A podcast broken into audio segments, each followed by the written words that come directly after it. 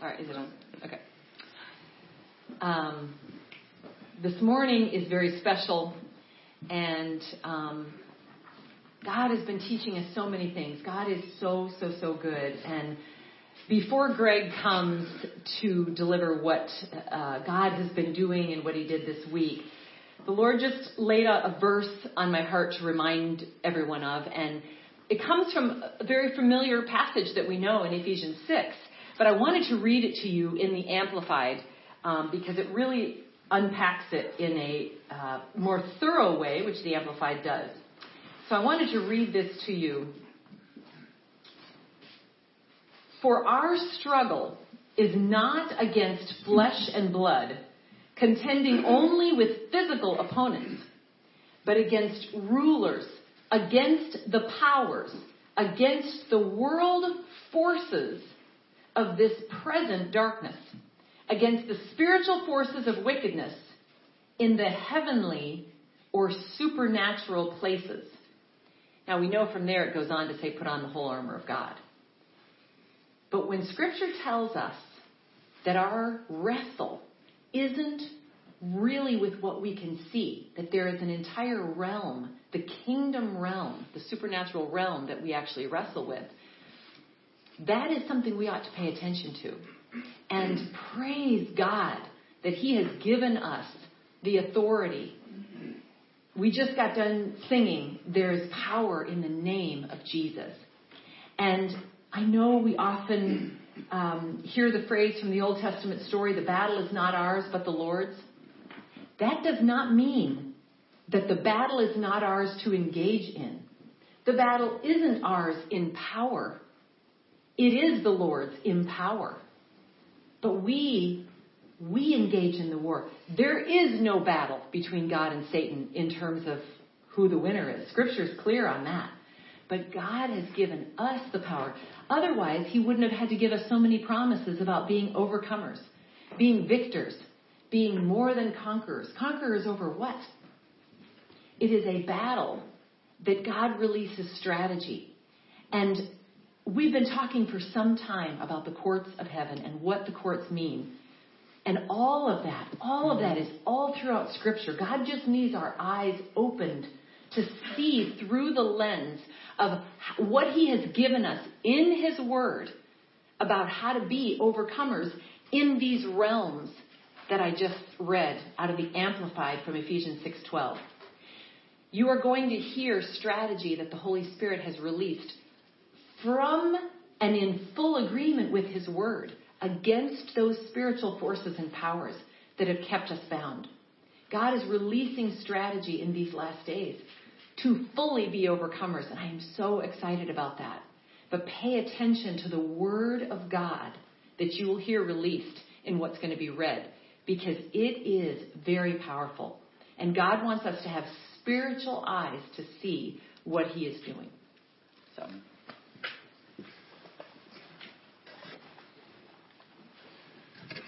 Amen.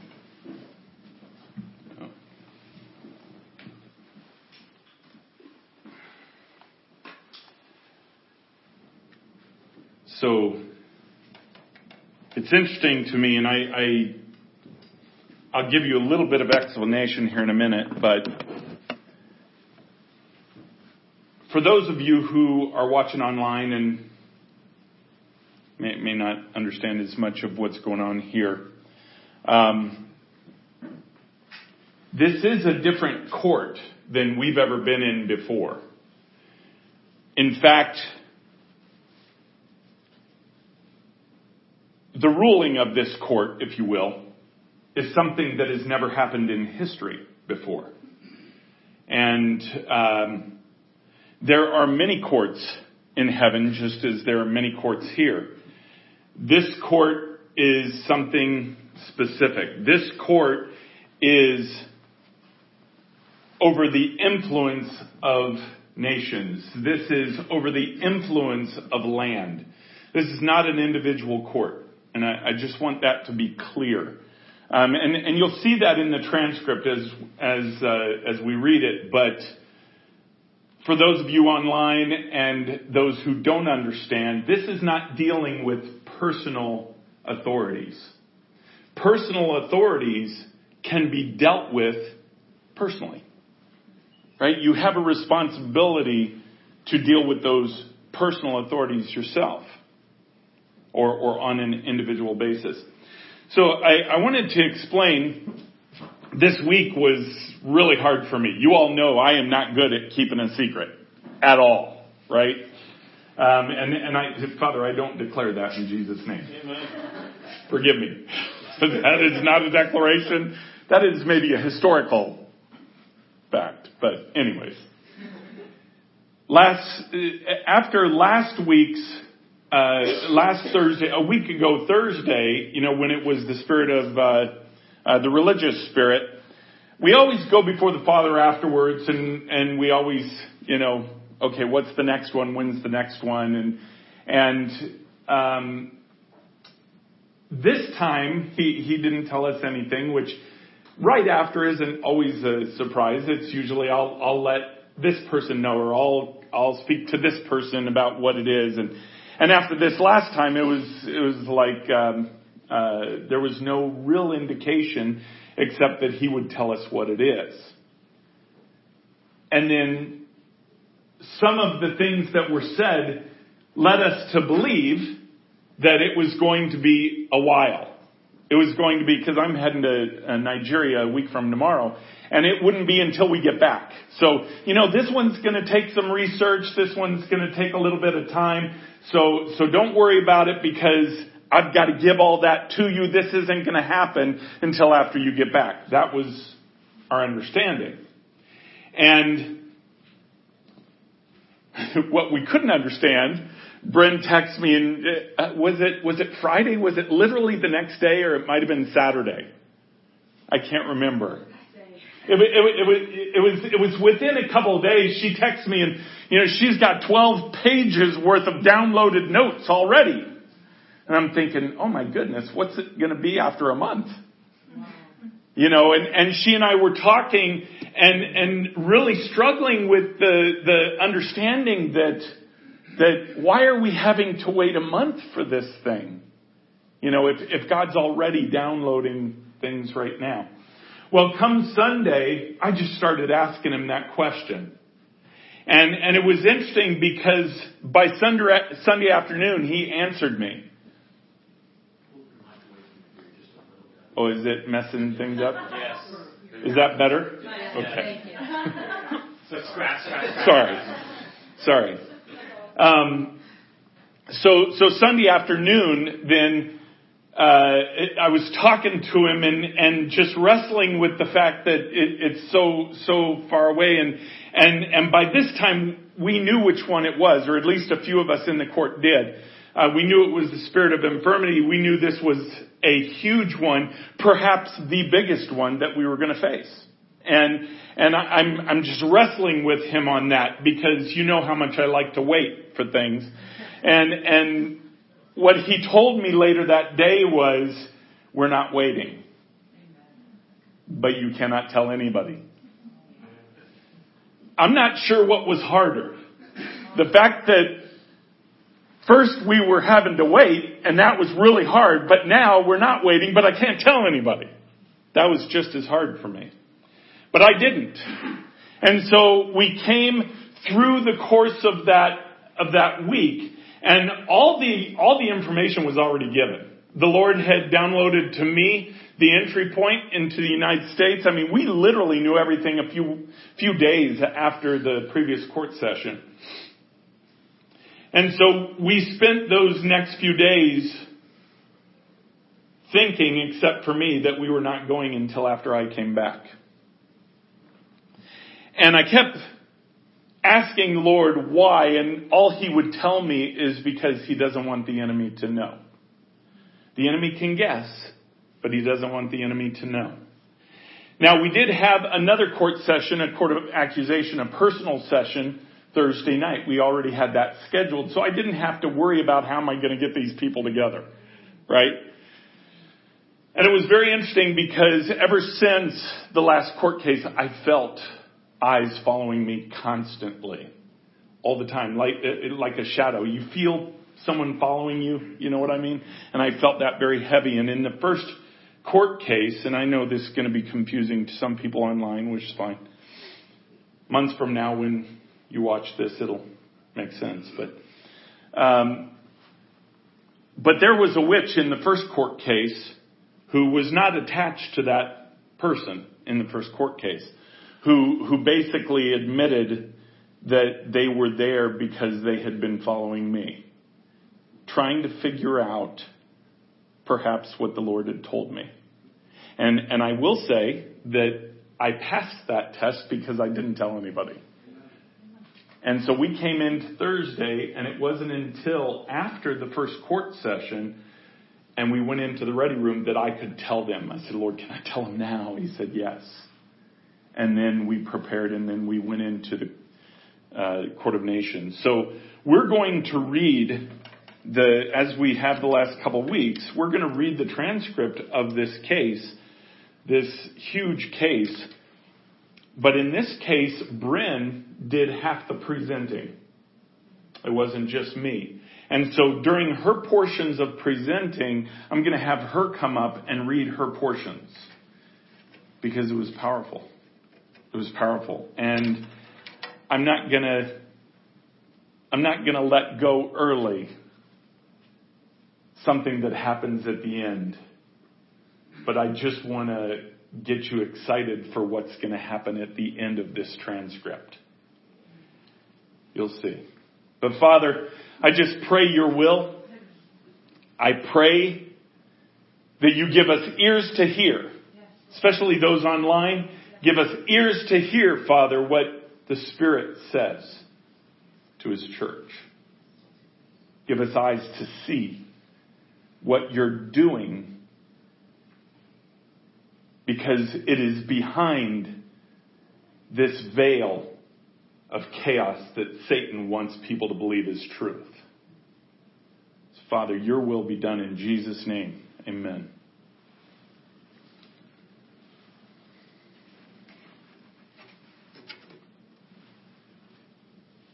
We entered the court of nations, and that's where this begins. I said, Father, we worship you and praise you. We thank you for your love, your grace. We thank you for your mercy. I ask entrance for the seven of us into your court of nations. I ask in Jesus' name in the power of his blood. Carrie, who is the seer in this case, said, We are standing in front of the doors and they are huge, almost as if you can feel the weight of them standing in front of them. They are opening. I said, Let me know when we're inside. Carrie said, As each of us step through the threshold one by one, our armor is appearing on us. You are leading us, Greg. We are all in. I said, Father, we thank you for allowing us to be here this evening. I ask, Father, that we could enter your courts with praise. It is our hearts to worship you. I ask if we can sing a song that is very special because it speaks of intimacy and relationship. I ask in Jesus' name and by the power of his blood. The Father responded, This court will accept your worship. I said, Let it be known to all nations in whom we believe and in whom we love. Then we played and sang the song Nothing Else and worshiped him. When it was done, I said, Father, I submit that song, Nothing Else, as our heart. And it is ignition's heart. I also submit that it is your heart for ignition because the very time of the song is six minutes and 33 seconds. It is your heart for the bride. We submit that in Jesus' name. We come here this evening to bring to court the spirit of infirmity. I ask Father, Father that the spirit the one specifically that is over the region of Abaddon, be summoned to this court with any representation that it has. I ask this in Jesus' name and by the power of his blood. Carrie then said, The spirit of infirmity is here. I said, Describe her or him. or it. She said, It looks like to me like the exact opposite of what infirmity would look like. It is strong, male, very large. Said, Who is his representation? She said, I believe he will confirm this, but it is Satan. Father, I ask if, if it please the court that we begin specifically with four verses that we would like to submit as evidence that do not fit in the three categories specifically, but begin to lay out a foundation for our case. I ask in Jesus' name and by the power of his blood. The Father said, proceed. The first instructions given in the Bible of how health was to be handled came out of Exodus 15 verse 26. He said, if you will listen carefully to the voice of the Lord your God and do what is right in his sight, obeying his commands and keeping all his decrees, then I will not make you suffer any of the diseases I sent on the Egyptians. For I am the Lord who heals you. It is said in Numbers 21 verses 5 through 9, but the people grew impatient with the long journey and they began to speak against God and Moses. Why have you brought us out of Egypt to die here in the wilderness? They complained. There is nothing to eat here and nothing to drink. And we hate this horrible manna. So the Lord sent poisonous snakes among the people and many were bitten and died. Then the people came to Moses and cried out, we have sinned by speaking against the Lord and against you. Pray that the Lord will take away the snakes. So Moses prayed for the people. Then the Lord told him, make a replica of a poisonous snake and attach it to a pole. All who are bitten will live if they simply look at it. So Moses made a snake out of bronze and attached it to a pole. Then anyone who was bitten by a snake could look at the bronze snake and be healed. This is a foreshadowing of Jesus, Jesus' sacrifice on the cross. Jesus spoke of this incident in John 3, 14.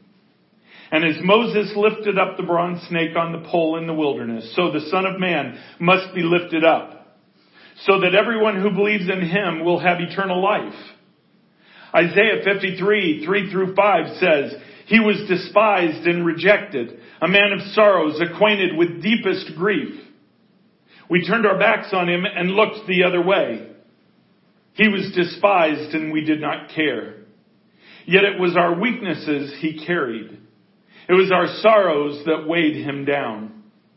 And we thought his troubles were a punishment from God. A punishment for his own sins but he was pierced for our rebellion, crushed for our sins. He was beaten so we could be whole. He was worsh- he was whipped so we could be healed.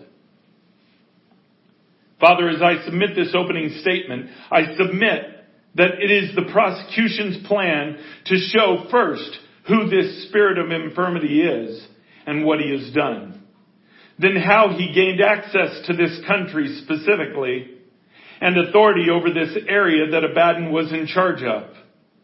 And third, we will lay out what your, what your will is for your bride and what your will is for mankind and what your will is for this spirit.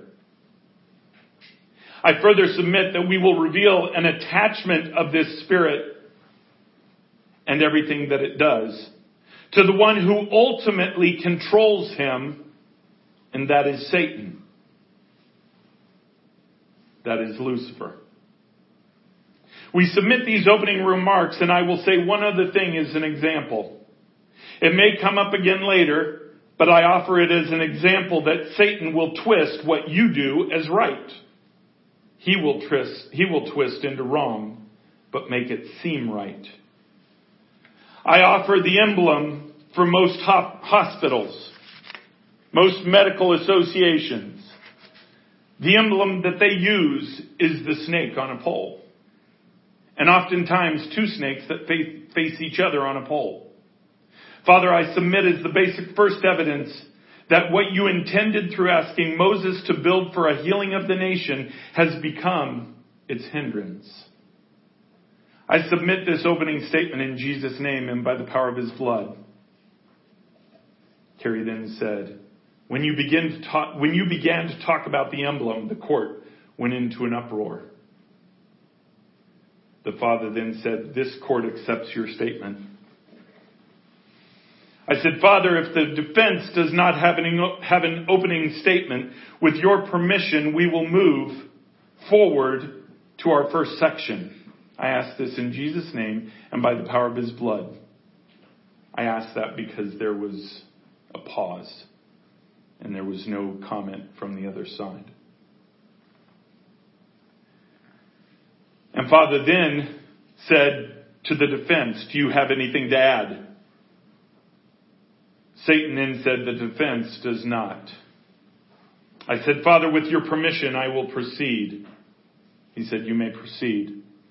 Father, for this sec- first section, which is defining this spirit of infirmity and its work, I call on Bryn Sellers as a witness. And I ask for permission for her to lay out this first section in Jesus' name and by the power of his blood. The Father then said, You may proceed. Can I use that? Okay. Can I hold it? Yeah.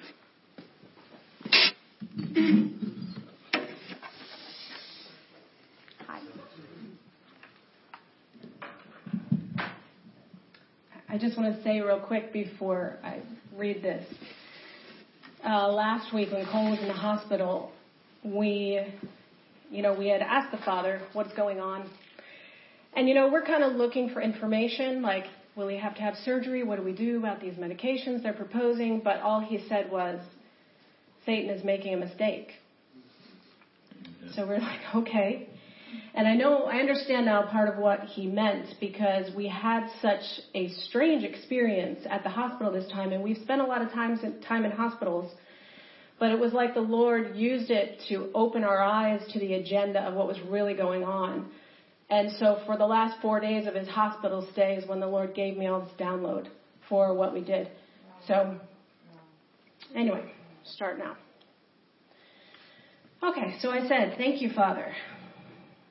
We bring evidence today against the spirit of infirmity, the spirit that has been responsible for the suffering and even the premature deaths of millions and millions of people. This spirit is an agent of Satan to steal, kill, and destroy, working against the abundant life meant for man that was paid for by the blood of Jesus. I submit that this spirit has far reaching tentacles that up until recently worked along with the religious spirit to bring many into bondage of every kind through lies to gain agreement with man, and that your people are indeed being destroyed because of lack of knowledge. And I would like to bring evidence of these lies right now. The first lie, number one, being the wrong paradigm that relationship with you and spirituality are completely separate from physical life. As if somehow you only care about our spirits, but we're on our own to manage our physical bodies. We submit that there was never supposed to be a separation between the two. Relationship with you that was paid for by the blood of Jesus includes submitting to your management for our physical lives as much as any other part of our lives. Number two, the second lie this spirit works towards is that it convinces people to believe that they don't have choices, that they don't have the power to overcome, and instead have to settle for what has been handed to them. I submit to you even the example of both of my sons in which you showed me what was happening to them in the spirit. Carson starting when he was 12 and Cole more recently. The agenda that was at work, even in their hospital rooms, through medical professionals who, for the most part, do not even understand what is happening. Number three, the third lie is pertaining to the spirit of infirmity working with the religious spirit to even deceive the bride into believing that the infirmity that is from Satan is actually an infirmity from God. So God has been blamed for hundreds of years for the affliction that Satan perpetrates. This idea is not new, as we first see it in the story of Job. Satan caused all the affliction and loss towards Job, but Job, not knowing that, wrongly attributed his suffering to God. This shows that this spirit was at work even then, not only to cause the suffering, but to further perpetrate the belief that the origin of his suffering was the opposite of what it was. And I also submit the example of my own husband, who, when we first met, he believed, because of the poor teaching under the religious spirit, that you gave him diabetes to teach him a lesson or steer his course in life away from the Navy. And that was a complete falsehood and lie, which he has repented of and disagreed with completely. Number four, the fourth lie is that it tries to convince people that conditions that are passed down are genetic and therefore impossible to change. And they fall outside of the realm where even God can work. In gaining agreement with victims, they agree for themselves that disease process is inevitable and also make agreement that their future generations will carry the same process to their offspring. I submit my own experience of this, as you have spoken clearly to me that Cole, Carson, and my brother's similar disease process has not been because of physical genetics, although all of hell has come against me to believe your voice. You've given me a unique physical proof, which I will not speak of here. Number five, the fifth lie, and this one has been also mostly adopted by the corporate church because of the teaching under the religious spirit, and that is the prevailing thought, even among people that love your word, is that we are doomed to live in inferior flesh and fallen genetics, and that there's nothing that can be done about our physical condition or what we inherit because of Adam's original sin. And that is partially true. But because of this spirit of infirmity, the church has completely missed a huge part of what the blood of Jesus paid for. His blood, as stated in Isaiah 53:5, was not only to cover our sin, but to offer wholeness and health. And I regret, Father, that this has not been taught in the church. Aside from these lies, this spirit brings endless affliction, misery, suffering, and pain on bodies and minds, and then uses every means necessary, including science, government control, religion, and fear to enslave people and take them into further bondage, mentally, relationally, financially. I submit that the FDA is part of this system as well, created to further perpetrate the enemy's plans for the masses while putting sometimes a fake stamp of safety on it through government control. Under this organization, besides laws pertaining to pharmaceutical drugs, laws are made in regard to even the crops that are grown in this country, the chemicals used to treat them, the poisons used in the fattening up of livestock, and to increase crop yield, which comes at a great cost to the human body, and the detriment of depleting the land of valuable minerals. In this way, man has literally made himself God, disregarding the care of the land in the name of the lie of caring for the land. Under the influence of this spirit of infirmity, the system was changed from a motivation to help people to a motivation of greed, making money. People adopted a lifestyle of wanting a quick fix or quick quality of life, but their motivation was not for true health. I submit that drug companies are fraught with greed and millions have been killed for the sake of money. That clinical trials for new medications are often flawed, rushed through, based on the results they want to control, all for the purpose of getting a new drug to the market as fast as possible. As has been brought to my attention recently, the Spirit has even infiltrated the practice of organ harvesting, where it has become about greed and an enterprise of selling organs for research and less about offering extended life to others. To the point that patients are declared incapacitated or brain dead before it may actually be true, so that organs can be taken and sold.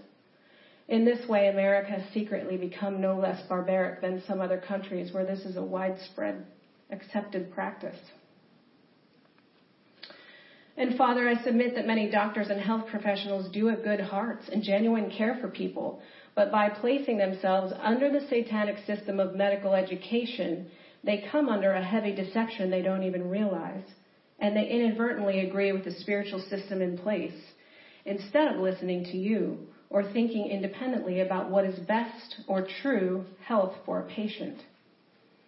I submit that even huge donations that hospitals receive serves to further build and fortify this system because of money given by corrupt sources, including millions of dollars donated by secret societies or shell companies that stand explicitly against you. This evidence is found written in the very plaques posted in hospital hallways for all to see. The spirit of infirmity enslaves people financially in this country, in particular through what is available care through insurance companies. If a person even has the means or insurance, it's only applied to traditional medicine, not to anything that will address the body in the manner of which you created it. Even in that, people are enslaved to treatments that are often incorrect for their condition because of financial hardship. The sneaky part is that there's partial truth and partial lies mixed in with the development of vaccines and pharmaceuticals, enough for it to be detrimental to health, but not easily detectable for the average person.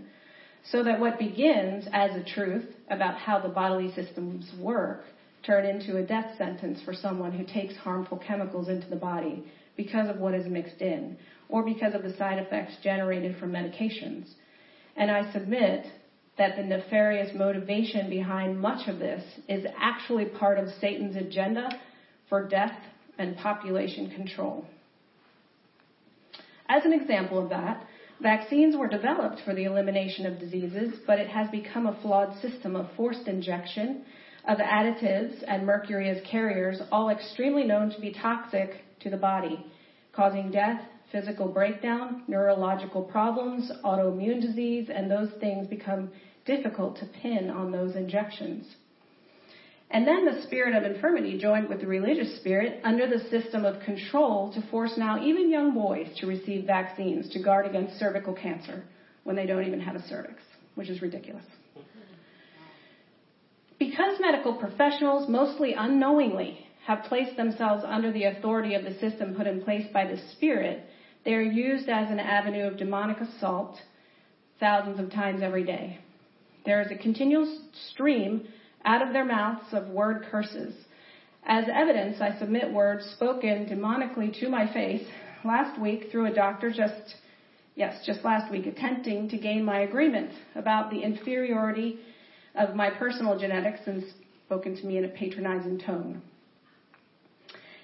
And Lord, I submit that when the doctor said these things to me last week, I was sitting next to my son, who was a patient in the hospital, while my other son stayed chronically ill at home, one after a close family member in the next building over received his third cancer diagnosis. I just submit this as the Spirit's unrelenting, multifaceted approach to wear people down when all they hear is bad news. These continual declarations about disease progress causing people not only to agree physically, but more about what they don't know is happening, which is that they are making a spiritual agreement with the enemy at the same time. Under the oppression of this spirit, hospitals have moved far away from even acknowledging you in their establishments. While they have a chapel and chaplain services, there is great emphasis on accepting all false religions to not offend anyone. I submit that even the hospital chaplains I have seen are offering more secular psychology than offering the truth of your word, which is the only truth and the only real comfort. They have catered to the demands of false religions and offered gatherings that cater to all faiths to bring some kind of feel good moment to desperate people, but it's devoid of your spirit or your word. I submit that the assault process against people often begins at a very young age. I ask that as we stand here in court, Father, that you will take a look right now at every children's hospital in every city of this country. They are all full to capacity with suffering children who didn't get to make choices about the truth. Many were born into suffering and they represent millions of exhausted parents who have also lost hope. This just ought not to be, and it breaks my heart as I know it breaks yours. As examples of children who have been ravaged by the enemy, some never were allowed to come to the age of understanding. Many have lost their lives or lived difficult circumstances since childhood. And then what I did was I submitted about 10 or 12 names of children that I know of who have lost their lives or are suffering even now, including, I, don't want to say their names since we're online, but including my own husband who's been in bondage to insulin injections for 33 years. And I also submit my own son who's not been allowed to grow up normally or have any quality of life. And the rest of us could name many off the top of our heads, and millions are represented just by these few names. I submit that the work of this Spirit causes free thinking professionals who rise up with a better health alternative or research that verifies new cures for diseases, or those who work to expose the corruption of this Spirit have been silenced and killed, many in recent years, because of the threat to the millions of dollars taken in by pharmaceutical companies. The other thing that happens is if a new method arises for restoring health based on the science that you put into place, it often gets hijacked and absorbed into one of the systems of false religion, such as Chinese medicine based in Eastern mysticism, thereby causing people to fear and reject the method. This causes people to shy away from what would truly help them. As evidence of this, I submit, um, I submitted a name of an actual practitioner that many of us know, and the treatments that she is educated to provide. These you used to bring a slight bit of relief to Carson, to me personally, and to help Brooke in her pursuit of health, according to your voice. But the origin of the treatment is not credited to you. It is credited to Eastern mysticism, false beliefs, to the point that under your direction this has helped. But she doesn't know you as the basis of the method, and she doesn't know you as creator. And I will say, Yet, Father, because it's your desire that she knows you. We submit that the victims of this spirit of infirmity, when their bodies and minds and emotions are severely weakened, do not have the capacity to stand, even to the point of death, as the energy needed for them to rise up and choose hope is to them nearly impossible. And I submitted evidence to the father of a, a family and the choice, uh, a man who is no longer with us, and the choice he and his family just were unable to make at the end of his life here on earth because faith could not rise up. I know he is with you now, but I believe that there are many people that you would wish for them to have a different outcome if the heaviness of the oppression was not so heavy that it takes away their will to fight. And I submit our own experience of the darkness that can take over a life as Proverbs 13:12 states, hope deferred makes the heart sick. This is the place that millions are in right now, both those who know you and those who do not. As the life of people under the heavy oppression of chronic conditions is sucked out, they are sapped of hope and finally the will to live.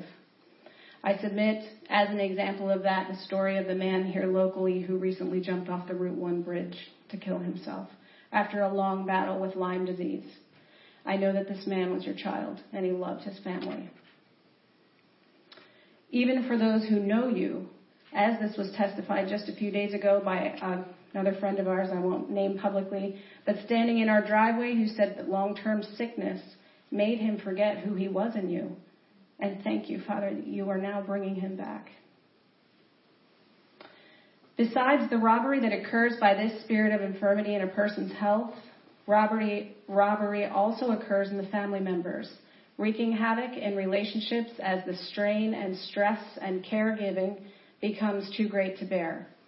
Literally, life becomes about merely surviving with little energy to be spent on anything else. I submit our own family as an example of that. The extreme financial burden, the stress, exhaustion, difficulty in maintaining relationships under that kind of oppression. Many families have been destroyed over health issues and deaths that have should have never happened. This almost happened in my own.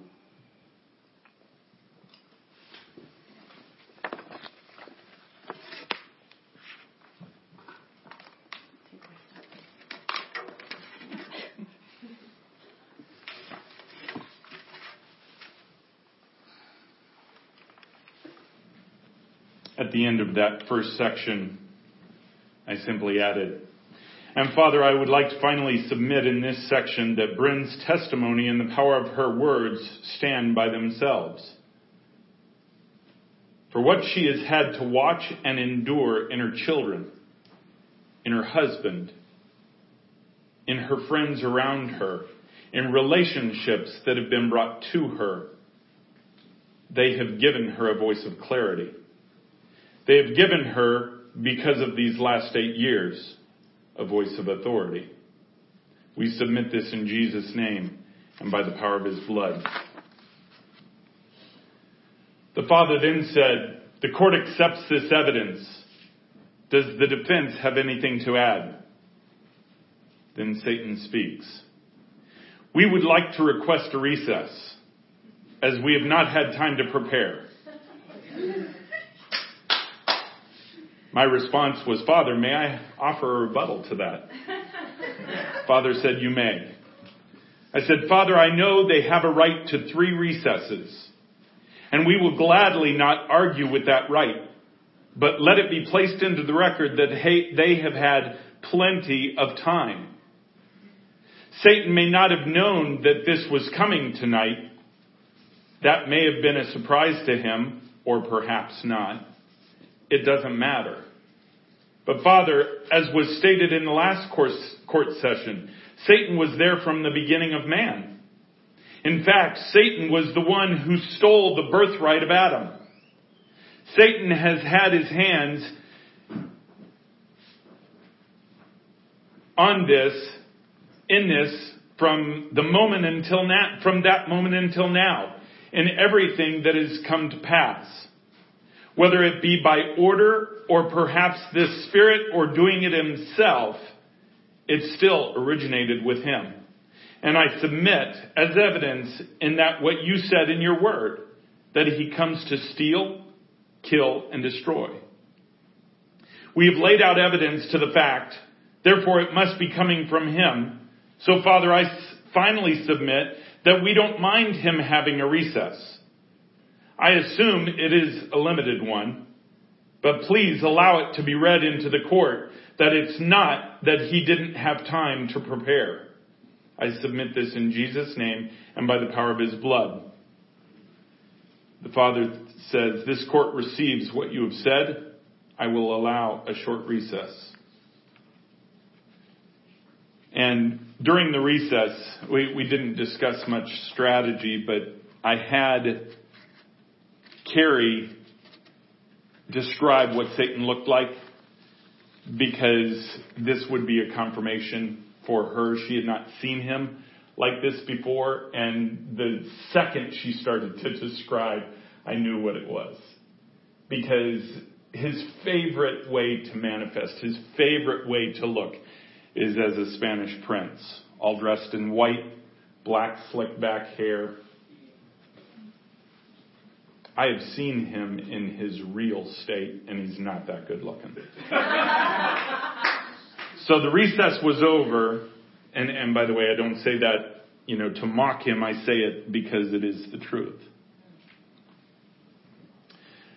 The recess was over, and there was, we had come back in, and there was uh, uh, silence from the defense. I said, Father, I ask if there is any rebuttal of the evidence that was presented in our first section. I ask in Jesus' name and by the power of his blood. And the Father asked, Does the defense have anything to add? Then Satan spoke. Are you not sovereign, all powerful, all knowing? Did you not make your creation to have free will? No one twists their arms and makes them take anything? Have there not been people who come out of the hospital, out of the doctor's office, and get better and become well? Is the earth not full of people who once had disease and now they don't? Did you not create these people to become doctors and medical people to help others? I should not be held accountable for their choices. Then the father responds, Does the prosecution have anything to add? I said, I do. Father, I apologize that this court has to listen to this exhausted argument. For now we have had three cases, and in this third case, the defense gives the same argument as he did to no avail in the first two. We are not arguing individual choice. We are not arguing individual authority. For yes, you have, for yes, you gave your creation choice. We are not arguing that. We are arguing the influence. The influence over a nation specifically. The influence over an area. The influence through procedure. The influence through a medical body. From the hospitals to the pharmaceutical companies. We are arguing influence. That's my first point. Father, to my second point, it is more ridiculous than the first. When he says that aren't there people who come out of hospitals and get better and come out and they're okay, or they go to the doctor and they feel better and they're okay, Father, that is just as absurd as saying, didn't that drug addict enjoy his high? Or didn't that person enjoy the very thing that was setting them on a course to destruction? Father, I submit that the influence this Spirit gives fulfills the very plan that Satan has to steal, to kill, to destroy. He steals lives. Again, Bryn submitted evidence, but I submit her family as evidence. For life, quality of life has been stolen from them. Not just stolen from Carson, but stolen from the entire family. With the intent to kill, with the intent to destroy, I submit as evidence that it was only your love and their love for you that the second two goals did not happen in their family. To kill and to destroy, as hard as he tried. And Father, he accomplished the first one by stealing. And he did this through the influence of this spirit of infirmity where you walk down a path thinking that this is something that will help because of those who have been set up in that field are supposedly trustworthy. You trust them to know more about our bodies than we do. But Father, in the last eight years, you have taken Bryn through a process of teaching that has taken her deeper into knowledge of this subject than the doctors that she deals with, the ones we are supposed to trust. So Father, I submit that no, we are not talking about individual choice. But yes, Satan is responsible for those choices because of the influence. This spirit of infirmity, who he has directed, has stolen. It is killed. And it has destroyed. And it must be stopped. I submit this in Jesus' name and by the power of his blood. The father then said, This court accepts the evidence that you have said, and to the defense, I will issue this warning. Do not be condescending when you address me. I am all knowing and all powerful. This is the only warning that you will have. Do you have anything to add? Then Satan responded, The defense will rest rest at this time. I said, Father, if I may, I will continue with section two with your permission. He said, you may proceed. I said, our section, our second body of evidence is the point of entry into America. The point of entry for this spirit of infirmity. Father, the founding fathers have everything to do with the beginning of our country. As we shared last time with the court regarding the religious spirit, it was one of the founding fathers. We find ourselves in that position again today. For this spirit gained entry and authority at the beginning through Benjamin Franklin. I would like to submit first that he was a deist and did not believe that Jesus Christ is the Son of God. He did not believe in his deity. I submit as evidence a letter that Benjamin Franklin himself wrote to the president at Yale College. He said to him in this letter, quote, You desire to know something of my religion. It is the first time I have been quoted upon it, but I cannot take your curiosity amiss, and shall endeavor in a few words to gratify it. Here is my creed. I believe in one God, creator of the universe, that he governs it by his providence, that he ought to be worshiped, that the most acceptable service we render to him is doing good to his other children, that the soul of man is immortal, and we will be treated with justice in another life, respecting its conduct in this. These I take to be the fundamental principles of all sound religion, and I regard them as you do in whatever sect I meet with them. End quote. I then said, Father, I submit that if this letter ended there, it would sound pretty good. That he believed in one God, creator of the universe, that you govern by your providence, that you are to be worshiped, that we are to love you and love your children. All those things are good in there. But then let me read the next paragraph.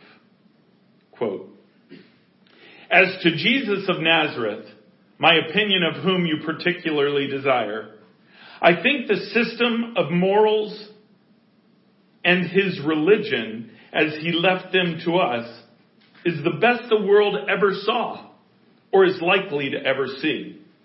But I apprehend it has received various corrupting charges or changes. And I have with most of the present dissenters in England some doubts as to his divinity. Though it is a question I do not dogmatize upon, having never studied it, and think it needless to busy myself with it now, when I expect soon an opportunity of knowing the truth with less trouble. You see, when he wrote this letter, he was in his 80s.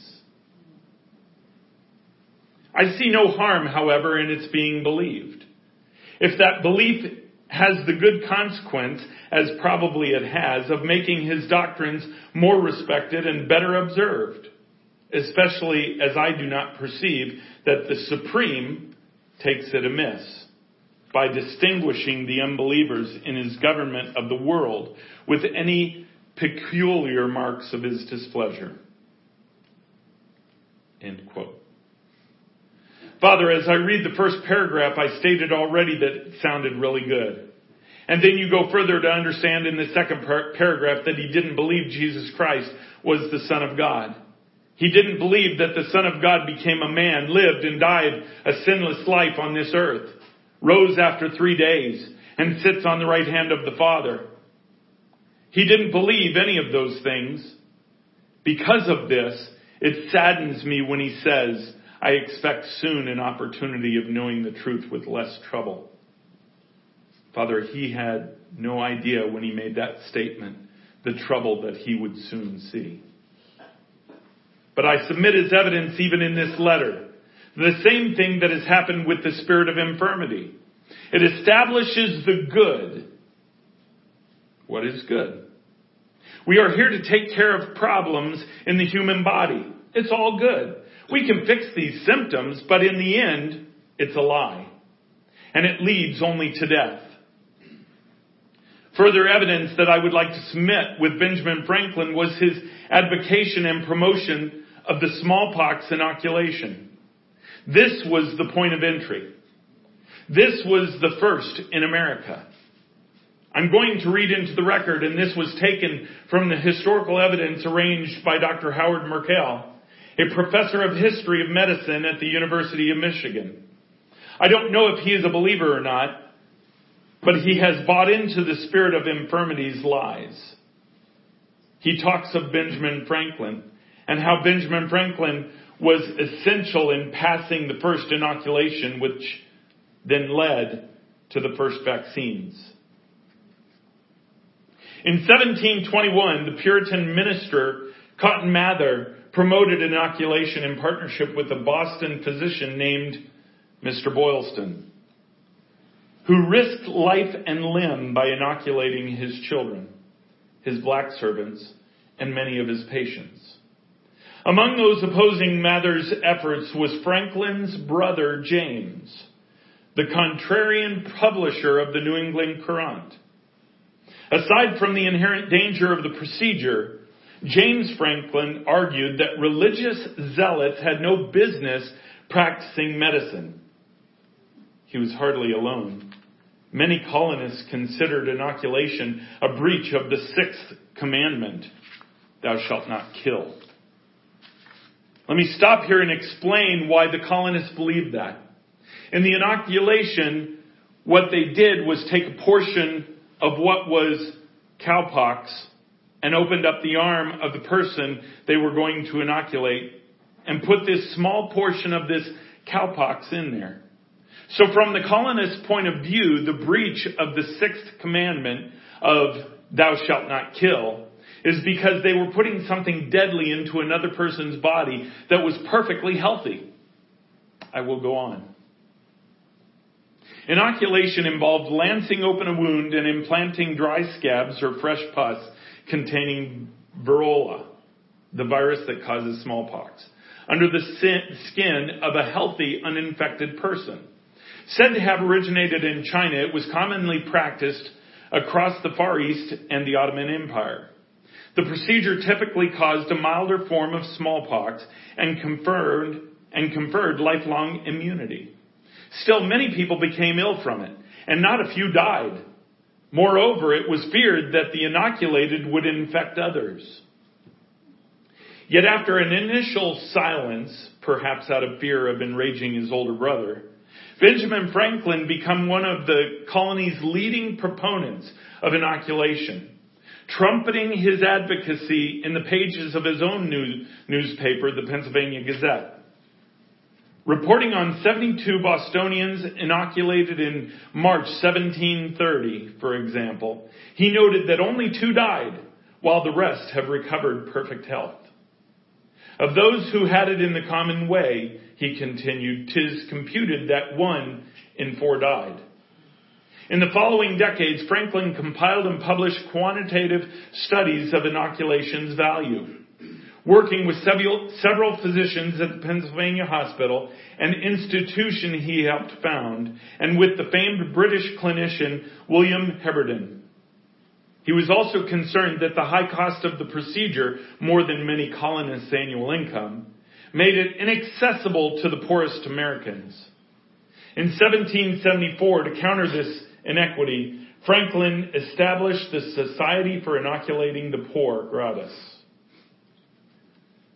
Haunting these activities was a very personal ghost. That of Francis Folger Franklin, the youngest of his two sons. Frankie, as his parents called him, was born in 1732. A golden child.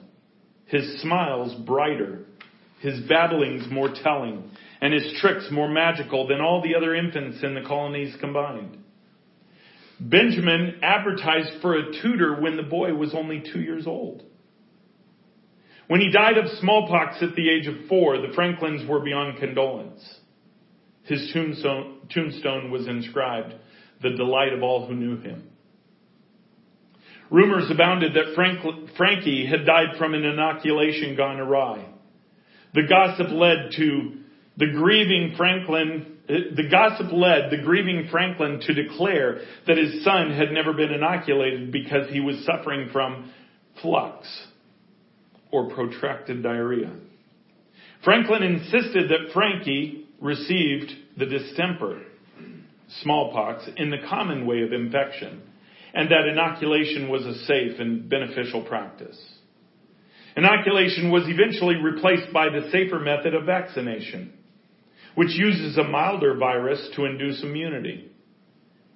An English country doctor named Edward Jenner made this discovery in 1796 after noting that local milkmaids who had contract, contracted the annoying but harmless cowpox infection on their hands remained healthy during the lethal smallpox epidemics. Jenner's vaccination soon became the major means of preventing smallpox. In 1801, President Thomas Jefferson declared vaccination one of the nation's first public health priorities.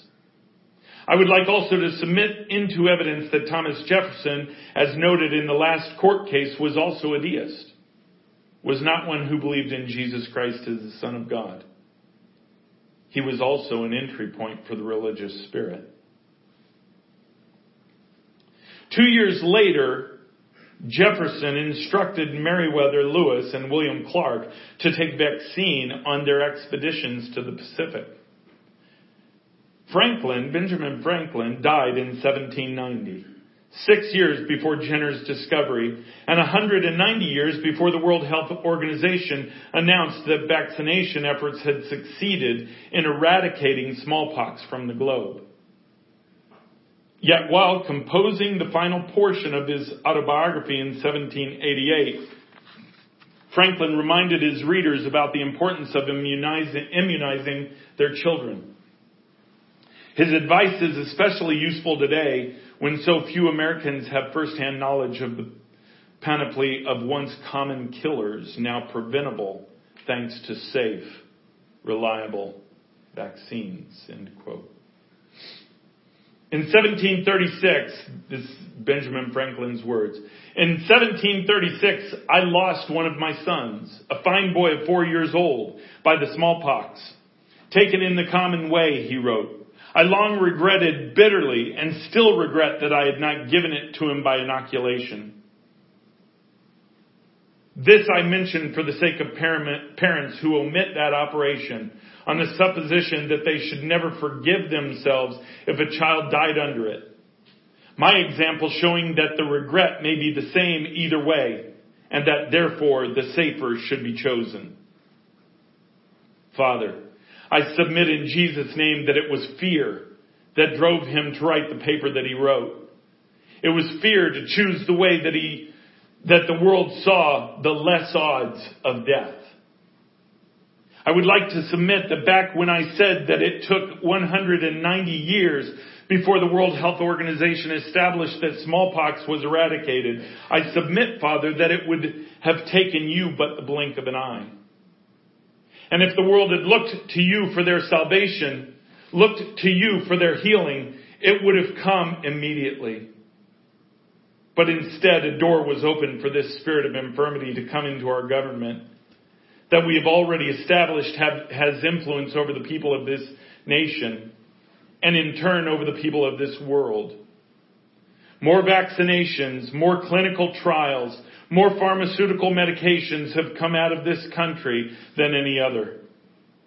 So the influence has become not only over this country, but over the world. Father, the influence that this spirit has gained is perhaps one of the strongest influences of all the spirits, for it hides the truth. It offers a portion of truth hidden by the very destruction that comes after. Father, I further submit that Benjamin Franklin may have been the open door, but many, many millions have taken the hand of this spirit and walked it through the halls of influence in this country. They have done it for reasons of greed. They have done it for reasons of fear. They have done it for reasons of pride. They have sold the truth for a lie. And now we find ourselves in the state of a country that is overflowing hospitals. As Bryn submitted earlier, the children's hospitals are completely full everywhere. Because Satan knows if he can affect a child, he can affect an entire family. We have pharmaceutical companies that will get their products out at any cost, whether there is real evidence that they are helpful or not. In fact, I submit that so many of the medications that are out there help with a symptom but create other problems. And Father, I submit that it is their diabolical plan. It is certainly Satan's plan it is not any different than a drug dealer. How does a drug dealer get clients? By giving them samples, letting them experience what they think is the good of it, knowing full well that they will be hooked to the bad. Pharmaceutical companies rob everyone. But Father, I submit that some of the most difficult ones to watch are the elderly. They have spent their whole lives working and building up for hopefully enjoyable retirement, but then find themselves spending thousands a month just to be able to feel like they can, can go on another day. And then I list a person's name as an example of that. And many others that are controlled by these pharmaceutical companies. And now there is even a new push to legalize drugs, legalize marijuana, legalize drugs overall. Who do we think that is going to benefit? That is tied to this spirit of infirmity and is tied therefore to the one holding his leash, which is Satan. They think if we can legalize it, we can make money on it. And then we can make it transparent with all these rules so that way they do drugs right. Father, that is the blind leading the blind. I submit that this is about the most idiotic thing I have heard from any of our congressional leaders. And yet it is all perpetuated because of this spirit and the influence that it has. There is so much evidence it is overwhelming. We would be here for weeks, months, years, even decades to lay it all out. But I thank you for the fact that we don't have to. Its destruction is obvious. Its entry point has been laid out. I submit this evidence in Jesus' name and by the power of his blood. Then the father said, The court accepts your evidence. Does the defense wish to speak at this time? Then Satan speaks. If the vaccines were made to harm people, why is it that the poor are sick and they die even if they don't have access to the vaccines? Not every human dies that is vaccinated. And moreover, I would like to use their own witness, Bryn, and her family, as an example that her children were not vaccinated, yet still are ill. How am I responsible? I say that I should not be held responsible for these things submitted. That these are fabricated stories. And the father said, Does the prosecution wish to, wish to comment? Said, Yes, please. Father, the prosecution submits that the defense's rebuttal is about the most asinine thing I have ever heard. That is like giving a candy laced with drugs to a child and saying, enjoying the candy? Because the vaccine is something that in the physical body is worked. And yes, smallpox is eradicated. But Father, I have already submitted and established it should not have taken 190 years. But see, Satan loved that because of the amount of time it took and the people that believed in a system more than God. See, the vaccines are something that this spirit of infirmity offers as a carrot. What this society did not know was that it was a carrot to the very death of millions upon millions because of the influence of this spirit. Father, it offends me that Satan continues to say, should I be held responsible? I declare yes. Yes. You should be held responsible. And I submit the book of Revelation as evidence of that. That you will be held responsible. That one day you will pay for your sin. You will pay for your very choices. Not just as a generic whole, but you will pay for every single one that has affected every single person. I declare this in Jesus' name. You will have an eternity to pay for every one of them individually. And I promise you, if you could even speak and be heard at that time, you will recognize that yes, you are held responsible. You cannot offer a little bit of good to bring a whole lot of bad. Father, I submit this to you as evidence because to try to convince the defense is a useless effort. I state it simply because of my outrage. For I know that you are the truth of it. and you know the truth of it because it is your word that I refer to. And Father, I am sorry on behalf of your bride, on behalf of this country, that you have given me the voice of authority over because of Abaddon. I am sorry that we have believed in the ways of man instead of believing you, believing your word. Father, I am not saying that you don't offer things in this world through the technology of man that are, are to help. I'm not saying that, and I don't believe you are saying that. But when it is used as manipulation to bring destruction, it's wrong and it deserves death. This spirit of infirmity deserves death. Satan deserves death eternal. Father, forgive us. Forgive your bride. Forgive this country. Forgive our forefathers. I ask forgiveness for the very entry point of Benjamin Franklin where through fear he fought for this. I ask forgiveness for all those in governmental power that have given place to the pharmaceutical companies who would manipulate to control, who would manipulate for the sake of greed, where life has come to mean nothing. Father, forgive us. Forgive us for ever letting it come to this. Forgive us for letting it in the first place, letting it in in the first place. Forgive us for this spirit of infirmity to have the control that it has in this country. Forgive us, Father, it is not our desire.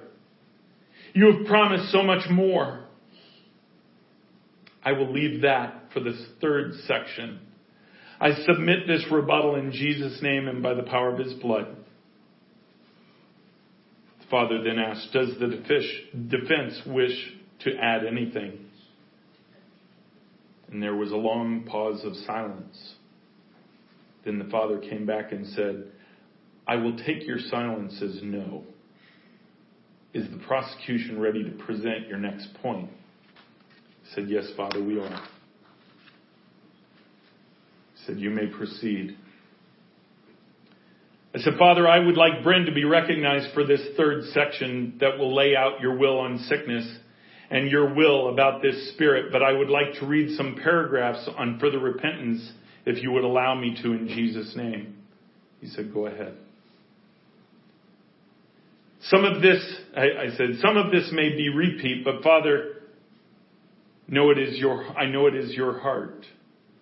We repent for the point in time where people opted for the new thing, the quick fix, the covering over of symptoms, instead of pursuing your voice, pursuing true wholeness, pursuing treatments that reflected your creation from the body, and instead settled for something that enslaved them as it says in Psalm 106 verse 20, they traded their glorious God for something made with human hands and effort. We especially repent for the church because of all the people they should know better. They should be listening to your voice above all voices. They should have the strength to stand and fight the spiritual opposition coming against them. But it is, it has been heavy and we don't know of many others that have decided to fight this fight. They are oblivious even to know that they are in a fight. Instead, they have been taken by the voices and agreed with them and believed what has been told them instead of listening to you first. We repent for the false teaching in your church, where even mental illness is now celebrated most of the church is blind to the monumental truth that you sent your son for his body to be broken for the breaking of every curse. That you not only paid for our sins, but offer healing of our bodies and minds, according to Psalm 103 verse 3.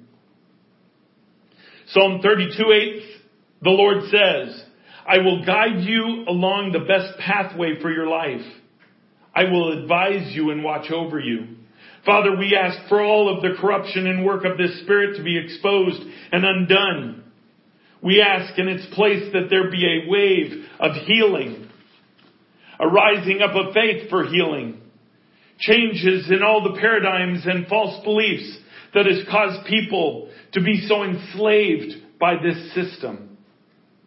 We ask that as in the first two cases, that not only will all the work of this Spirit be ended on a national level, but also that individuals be given a clear choice to come out from under the power of agreement with this Spirit. I ask, Father, that when people choose to come out from under the bondage of medications, that the enemy would not be allowed to energize the effects of the process against them. I bring to you evidence of Carson's recent wean off his medication. And I bring to you the evidence of that enemy in energizing, and I, I just have a name there now, as she tries to come slowly off her medication. And we ask for your complete will in the area of body and mental health to be seen on this earth. Father, I ask that the court recognize Bryn Sellers as a witness to lay out section three of our evidence. In Jesus' name and by the power of his blood. And his response was, I will allow it. And by the way, that last part of the, the apologies was what the Lord had given Bryn, but it was me that read into it.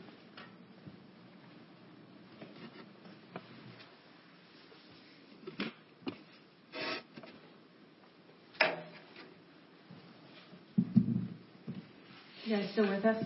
Yep. Everybody still here? Yeah. I know this is long, but it gets good, really good from here on out. So. It's really good the whole time. It is really good the whole time, but, but especially now.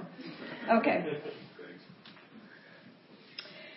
Thank you, Father. It gives me great joy to bring this to the court. The scriptures we read at the beginning of this case in Exodus and Isaiah clearly state your will regarding healing and wholeness for man. We were to, from the beginning, have relationship with you and find our answers in your voice. And nothing has changed since you first declared your name as Jehovah Rapha. Furthermore, Jesus' blood poured out on the cross was sufficient not only for our sins, but also our complete wholeness. So, Father, we submit that it is your will to heal all. People will make their choices, but your will is health and wholeness that flows out of relationship with you for each person. Jesus demonstrated your willingness to heal everyone who came to him, healing every condition and every person without exception. As evidence, I submit the following verses. Luke 5:17, and the Lord's healing power was strongly with Jesus. Luke 4:40, all those who had any who were sick with various diseases brought them to him, and he laid his hands on every one of them and healed them. Matthew 4 23 to 24. Jesus traveled throughout the region of Galilee, teaching in the synagogues and announcing the good news about the kingdom. And he healed every kind of disease and illness. News about him spread as far as Syria, and people soon began bringing him all who were sick and whatever their sickness or disease, or if they were demon possessed or epileptic or paralyzed, he healed them all. Matthew 15:29. Jesus returned to the Sea of Galilee and climbed a hill and sat down. A vast crowd brought to him people who were lame, blind, crippled, those who couldn't speak, and many others. They laid them before Jesus and he healed them all. The crowd was amazed. Those who hadn't been able to speak were talking. The crippled were made well. The lame were walking, and the blind could see again. And they praised the God of Israel. And Lord, I love this one. If there was any question of Jesus' motivation to heal, or if he was willing, that was settled when the desperate man came with leprosy. Luke 4 12 to 14. When the man saw Jesus, he bowed with his face to the ground, begging to be healed. Lord, he said, if you are willing, you can heal me and make me clean. Jesus reached out and touched him. I am willing, he said, be healed. And instantly the leprosy disappeared. You desire us to have faith and trust you for our every need, including physical health. The work of this Spirit is to work against the faith that heals. This faith was shown in two healing stories that are intertwined in Luke 8. Jesus said to Jairus, the leader of the synagogue whose daughter had died, Don't be afraid, just have faith. And of course, Jesus raised the little girl from the dead. This was just after you healed the woman who touched the hem of your garment, and you said to her, Your faith has made you well. Go into peace. It is your will that what we see with our human eyes should never have more bearing than what you say to us. What we see should have zero bearing on what we believe. I just know that things will really change when the church gets this. When Jesus lived with men here on earth, he modeled this for our sake, hearing your voice, doing what you were saying, completely ignoring what he could see with human eyes, and only trusting your voice for his daily agenda. That is why he was able to heal, because you, Father, were offering healing to man through him. Jesus demonstrated that it was not only your will for him to heal all, but he demonstrated also his care for our physical needs, this being apart from sickness. And he demonstrated that in Mark 8 2. Before the miraculous feeding of the thousands, Jesus spoke to his disciples and said, I have compassion on this crowd because they have been with me now for three days and have nothing to eat. And if I send them away hungry to their homes, they will faint on the way. And some of them have come a long way. So even in this, you cared about the people and their physical needs. And one more, Matthew 6, 31 to 33. Therefore do not be anxious, saying, What shall we eat? What shall we drink? Or what shall we wear? For the Gentiles seek after all these things, and your heavenly Father knows that you need them all. But seek first the kingdom of God and his righteousness, and all these things will be added to you. Father, we submit that it is your will for, for your people to be the healthiest people on the planet, that we would be shining examples of faith able to rise up and see your bride truly trust you for every aspect of physical life, for you are trustworthy. And I submitted as evidence uh, the following scripture Isaiah 61, 8 through 9. I really like this one. For I, the Lord, love justice. I hate robbery and wrongdoing. I will faithfully reward my people for their suffering and make an everlasting covenant with them. Their descendants will be recognized and honored among the nations. Everyone will realize that they are a people the Lord has blessed. And next, Father, regarding the common lie perpetrated by this spirit that there are many genetic things that can't be changed, we declare that you intend not for generations of unhealthy patterns, but generations of blessing in the place of where there has been previous unholy agreement. Deuteronomy 7 9 Understand therefore that the Lord your God is indeed God. He is the faithful God who keeps his covenant for a thousand generations and lavishes his unfailing love on those who love him and obey his commands. We believe that according to your original intent, people were to live long lives. After the law was given, the average lifespan was shortened because of the inability of man to keep the law. If your will is truly to be established on earth as it is in heaven, there is only health, thriving, young energy in heaven. We state that we believe this to happen on earth because of the sacrifice of Jesus. And Father, as evidence, I submit Moses in Deuteronomy 34 7. And Moses was 120 years old when he died, yet his eyesight was clear, and he was as strong as ever. And Father, he knew you face to face. Moses lived during the Old Covenant, actually established the Old Covenant, but he knew you in close relationship. It was your will that all men would do this, and certainly us, because we live in the same time period after Jesus came to give his life to undo everything that Adam's sin put in place. I submit that it is your desire to restore longevity of life to your people, and that stamina and health be our portion until the end of our lives, just as it was with Moses that the paradigm of inevitable process and breakdown of the body because of aging be changed, especially among your people who ought not to think this way in the first place.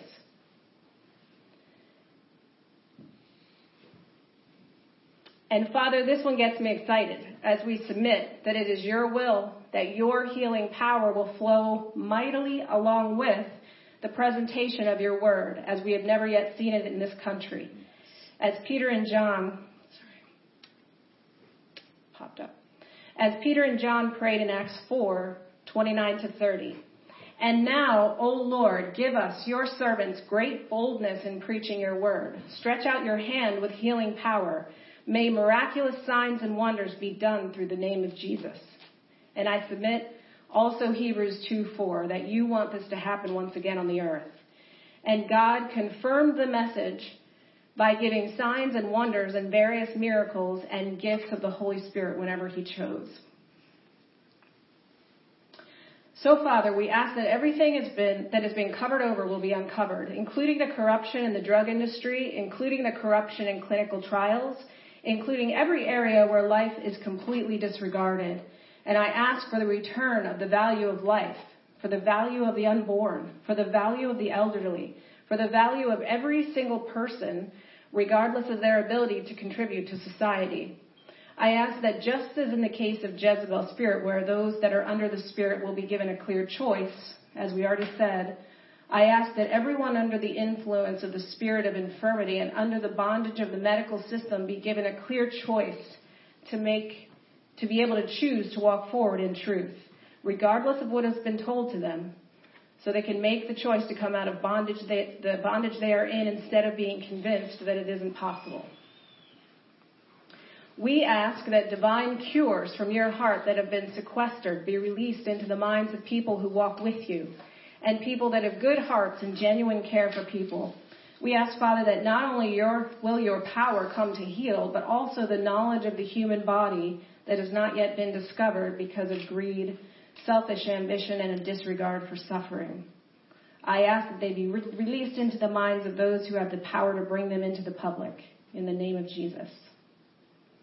And Father, in closing, if I could just say one thing, and that is that I believe you to heal every single condition of the human body and mind. We all believe that here. We believe you to raise the dead. We believe you that nothing is impossible with you. We believe that even those things that are seen as not fixable conditions are curable with you. And we stand in full faith of this. And Father, lastly, in regards to the land, you showed me your plans two years ago for restoration of land, not only to bodies, but to the literal physical land, restoring the minerals to produce crops again that are healthy to the body. And I thank you that I know personally two people who are already receiving massive downloads from you on your plans to do this. We agree with your will that you will restore the health to the land so that it will yield greater health to our bodies. And we thank you, Father.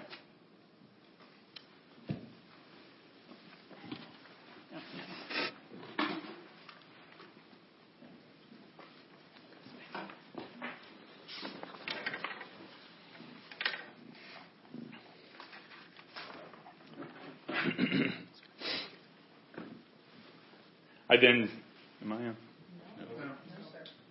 Now am I on? I then stated, Father, all of that is submitted in Jesus' name and by the power of his blood. We submit that as our evidence of your will.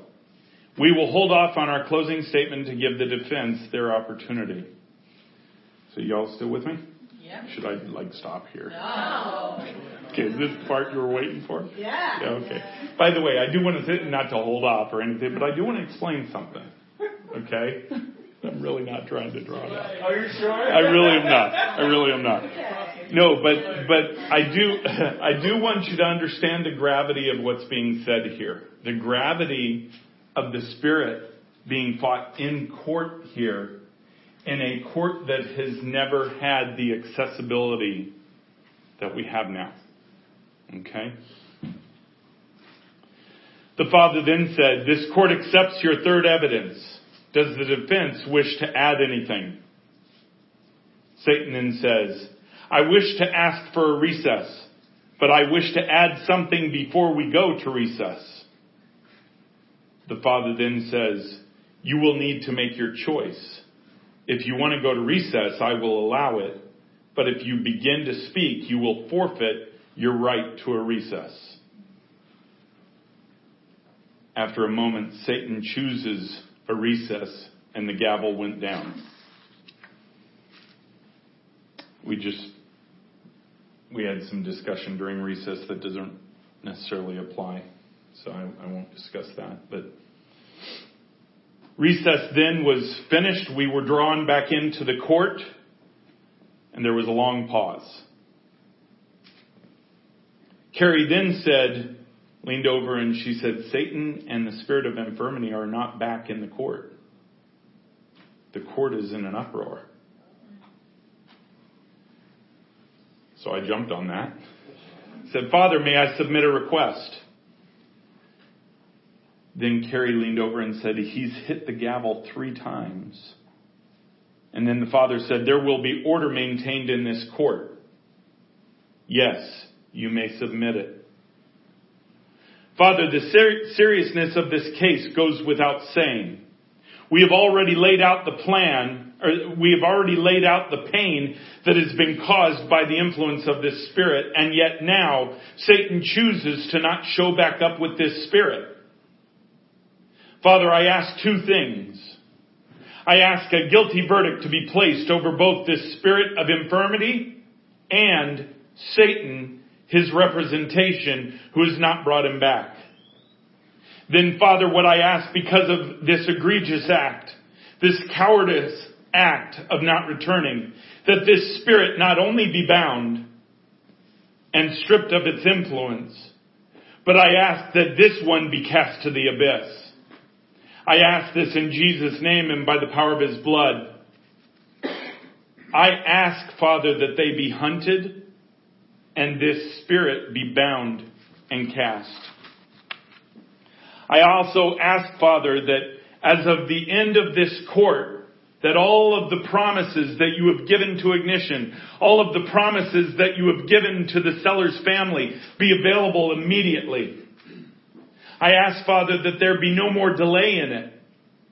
I present that Satan is a coward and he stands before a righteous God who has already given him opportunity, who has already given this spirit of infirmity opportunity, and they have chosen not to take it. Instead, they have chosen to run as cowards do. So I ask, Father, that you come down with all the power of your condemnation on your enemy and fulfill the promises as we have infused them with the things that please you the most our faith. Bring about the perfect healing of Carson, the healing of Jeff, the healing of their entire family, the healing of those who have had the stomach problems like Brooke, Alexis, Hannah, Lacey, many others. The pain that this spirit has put on my mother through and so many more. Father, I ask that with the declaration from your mouth and the slam of your gavel, that it be done. I submit this in Jesus' name and by the power of his blood. The Father then said, This court is just. This court is fair. I will summons you, Satan, one more time. Then there was a long pause. Carrie leaned over and said, He's not there. I leaned back and said, He's running like a dog. Then the father spoke. In light of this, we will not need a closing remark. The prosecution may rest. I give a verdict guilty to the spirit of infirmity and to Satan's influence. And I call on Michael to go get them and to use any force to send the spirit of infirmity into the abyss. Then he slammed the gavel. Bryn, he said, will you step forward? Bryn said yes.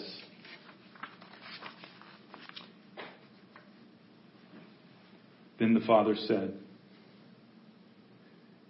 what pleasure it brought the court and myself to hear you speak in the authority that I have given you. I am so pleased with you and your obedience in the darkest of nights. I said before that Satan made a mistake to come after Cole, and I declare that today. There will be retribution. Your life will not be the same from today going forward. I love you, Bryn. Then she said, Thank you, Father. I love you. and we were out of the court. I do want to read just one statement because we went directly from the court into the ready room. And as you can imagine, knowing me, I just want to know the next thing. Okay, when's the next thing? Can we do it tonight? Can we do it right now? Can we get to it? But I want to read to you what the Father said because this is important for all of us. It's important to really understand what this means, too. And it was funny because, well, anyways. Uh, let me skip all my pleading for things.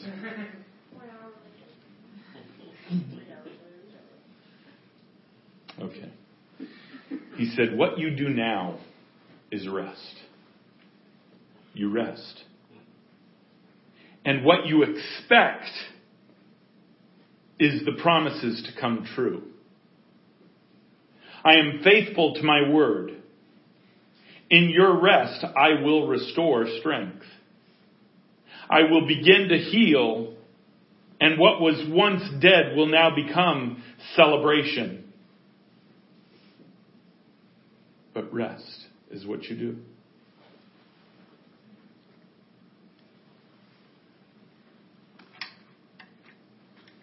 See, the important thing to understand is that God's the one who does this. He has His specific plan. You know, when He says He's doing a new thing, it's easy for us to take old paradigms and try to fit them into a new thing. Because, okay, Lord, uh, uh, spirit of infirmity is gone. Let, let's just go. Let's go. We'll pray over everybody.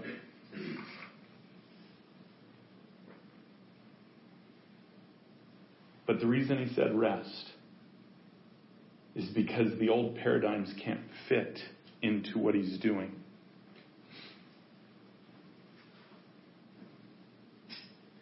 All he said was be expectant, believe the promises. Be expectant and know that he is going to do it. At any moment, he will do it. We don't understand his timing. Time's not something that he is held up by. It's just us. But the faith Get this, and this is important. The faith that has brought us to the point that we're at now is the faith that pleases Him and will carry it through the finished work. Faith. I don't know how many more cases there are until, because I know this series is about this area. And what I mean by this area, the area that Abaddon was over. The next series will be about Africa. So I don't know how many more cases we have to go in this, or what will happen even before, during, after, whatever. We don't know. But I want to encourage you fill it with faith. Fill it with faith. Don't just get through your days. Don't just get through your days. Fill it with faith. Whether it's a physical healing, where it's a manifestation of some other promise that He has given, fill it with faith. And He's given me a word for next week already, which is like mind blowing. I got it last week. I thought maybe you wanted it today, and I even asked him, "Do you want me to do this you know, for today? And he said, no, I want you to read the transcript. So I'm assuming it'll be next Sunday. But it talks about just that thing. Recognize where you're standing. Recognize the point in time that you're standing in. Recognize the responsibility because it is huge. It's huge. You'll never get that if you don't believe what you just heard. If you don't believe that that court case really took place, if that court case really happened with the authority that was manifest, if you don't believe that, you'll never get it until you see it. Because you're going to see it. Online, you're going to see it. But God is giving you an opportunity to believe before you see. That's on all of us. Come on up. Okay. All right, let's pray. Father, we worship you. We praise you. Oh Lord, we just say yes, whatever. Whatever you want, just yes. I step Yes, Father, just take my feet, take ignition's feet, take each one of our, our feet and just plant them where you want them to be. And Lord, I, I just ask that you reach out to the hearts of those who are ready to hear, who have ears to hear. Speak to them the truth of what you're doing. and protect those who don't for the moment where it's revealed. We worship you in Jesus' precious name. Amen.